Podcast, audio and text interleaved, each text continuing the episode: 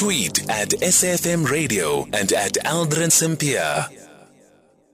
It is six minutes before five o'clock. We're in conversation next with governance expert Sandile Swana. Will restructuring the Eskom board yield any positive results as we navigate our way through the current power crisis? Public Enterprises Minister Pravin Gordhan says he's looking at the restructuring and reconstituting the Eskom board. He informed the Eskom directors earlier today in a meeting where he was thanking them for their service. South Africa has been dealing with long hours of load shedding this uh, for, the past uh, few weeks now. Um, Andy, uh, Sandile Swana, governance expert, now joining us on the line. Sandile, good afternoon, and thank you so much for making time for us. Um, is this the right move? Is this something that people would have expected when the president um, arrived back home after that uh, trip to the US as well as the UK? Uh, thanks, Aldrin, and your listeners. Uh, first of all, I would then I would simply say that the president did not uh, need to change his traveling arrangements because the problem that we're dealing with here is an old problem and the solutions to the problem have been documented by the government.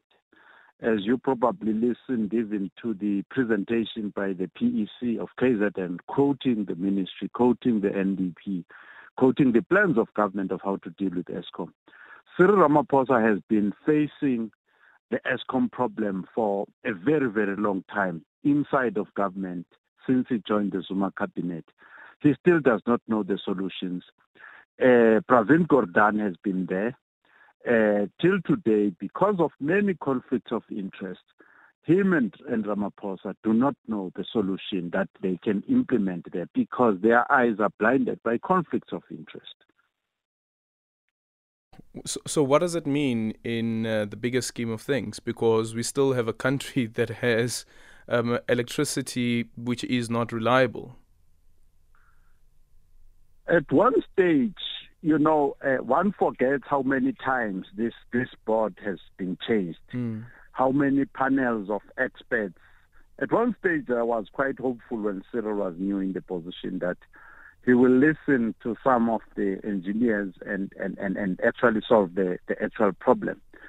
So what it means in, in the long and short, if I were to give a summary answer, the summary answer is that the Eskom problems cannot be solved outside of an election. For as long as we elect the same ruling party, which is the African National Congress, which has uh, stopped the solution of the problems of Eskom since the presidency of Thabo until today, uh, there is no other way you can solve the problems at Eskom if you do not re- remove the elected government through an election. So, so any other t- attempted solution is going to be so superficial. It's not going to take us anywhere. So earlier on, when I sent out the tweet about the um, about the possible 13 members, for instance, that the board could have. and you have a situation when you only have six non-executive board members currently. Um, Avicii responded to that, saying that, uh, but what does it mean? Please simplify it for us. But also saying that issues are operation, lifting up existing capacity to be operational. So, so does it mean that even if you do change the board, um, nothing can really happen to the operational matters of the company? The, what I've, I've noticed in some of these government entities and government projects, one of the simple tasks uh, that needs to be done, including Eskom, if you have a project, let's say you are building Kusile or Medupi, or you are refurbishing a particular power station uh, or maintaining one, doing regular planned maintenance on one. So, which means that you need to stay on schedule. And the people, the most competent people, allocated to this task and retained on that task until the task is completed within budget, within schedule. Without political interference. At the moment, there's a lot of political noise uh, around Eskom. You don't know whether we're continuing with the uh, coal-fired uh, power stations you, you, you, you, people are talking about uh, renewables. So people, the lead, the operational team needs to be focused on the task at hand. The task at hand is that we don't have those power stations that are running on the sun or solar. We have power stations that are coal power stations. Mm. Can you get these ones refurbished and working and get people who are specialists on coal and get them to fix these things on time? And in this case, I'm talking about refurbishment and plant maintenance so that these things are functioning according to design, which is not happening at the moment. Mm. So, when former President Thabo Mbeki spoke last week at uh, one of the events at UNISA, he also spoke about this issue of a lack of leadership, and he made an example in reference to what the former, um, the former, the former statistician general Pali Lehohla had said, that um, you look at Eskom's leadership, and this is a company that has lots of engineers, but it's also a business.